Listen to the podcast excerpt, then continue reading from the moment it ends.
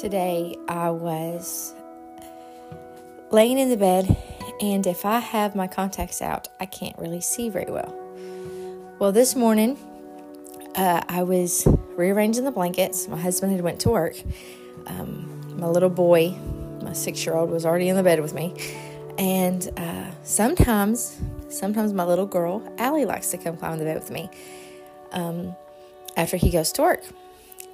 So I'm rearranging the blankets because I'm getting a little chilly and the other blanket had gotten pushed off the bed. So I was fixing it and I noticed at the bottom corner of the bed something white. So instinctively I thought, well, Allie must have climbed into bed with me. So I threw the blanket over her so she wouldn't get cold. And I laid back down and went back to sleep. Well, when I did get up, that was not Allie at the corner of the bed.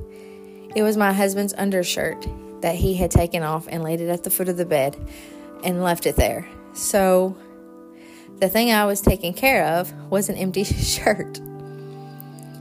And God kind of began dealing with me a little bit about this because how many times do I waste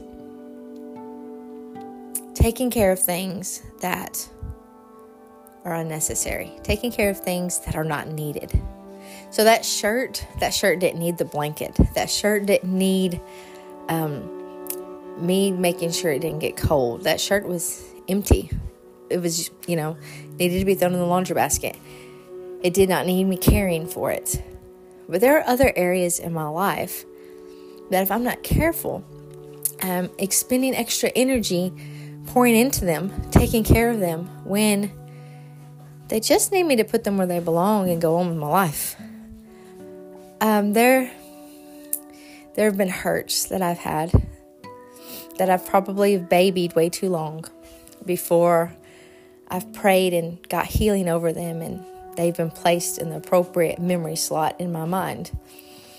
There are also been things that I care for that are unnecessary and just a waste of my time. For example, I can't play games with a time limit on them because I get so distracted by the time limit, I will be I will be ill if you try to disrupt me, okay, and mess up my score. But I also have to be careful playing games with levels, okay? Um, I like a challenge and I like to push myself. So I have a rule every two weeks, whatever phone games I have, I delete and start with new ones because it keeps me in check if I'm not careful, I will put too much care into reaching the next level instead of um, focusing on my responsibilities, um, taking care of, you know, the stuff I need to take care of in my home and in my children. Because it's so easy to get distracted by these things that we see and we think there's something that they're not. Like in my mind, I'm just unplugging, I'm just unwinding, and there is absolutely nothing wrong with that. But when that becomes something I'm spending more energy on than I need to be, then it becomes an issue. Then it's taking me away from what God's called me to do taking care of my children, taking care of my home, being here for my husband, taking care of other ladies. I, I see so many times where I can look back over my life and I'm like, gosh, I wasted so much energy on that and it was for nothing. There there was nothing eternal in that.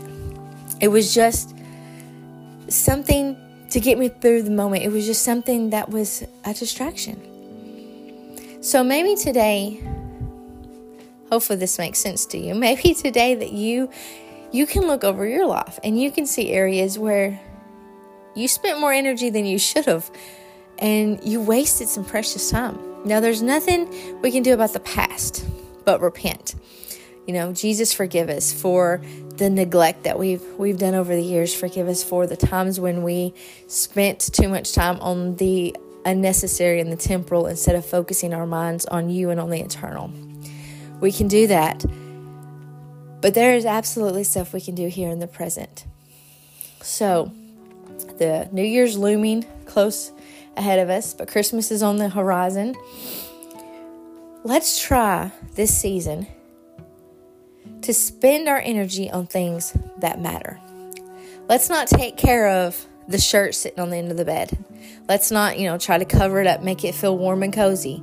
Instead, let's focus on what truly matters. Focus on making memories with your family. The gifts, they're not what is important. It's that quality time, it's that pouring love into them. I look back over my childhood and I can't tell you a whole lot of the gifts that I got over Christmas. But what I can tell you is the memories that we made. I remember going to my grandma's house. I remember them making breakfast, making me get up out of bed way too early to go down there. I remember watching the parade on the TV. I remember the laughter. And I remember the feeling. I don't remember the presents. That's like the shirt. The presents are just there. Don't let yourself get stressed out this season over the unnecessary. Focus on what matters. We're celebrating each other each and every day. We're celebrating our family and our loved ones each and every day. Take the time to notice the good in them. Take the time to notice the blessings around you. It takes intentionality, it takes a different perspective. To not focus on the mundane, to not focus on the have tos and the chore list, but to focus on the people and the relationships.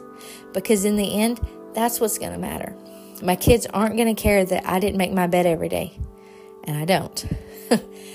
but what they are going to remember is the time I took out to teach them their ABCs and the time I stopped what I was doing to look at the picture that they painted, the time that we played at the park, and the time that we baked together. They're going to remember that stuff. They're not going to remember what all I did around the house. They don't remember it now. Focus on what truly matters. I'm not telling you to let your house go to the pigsty, but I'm telling you it's time for us to get our perspectives right. Let's focus on Jesus. Let's focus on family. Let's focus on loving each other as the body of Christ.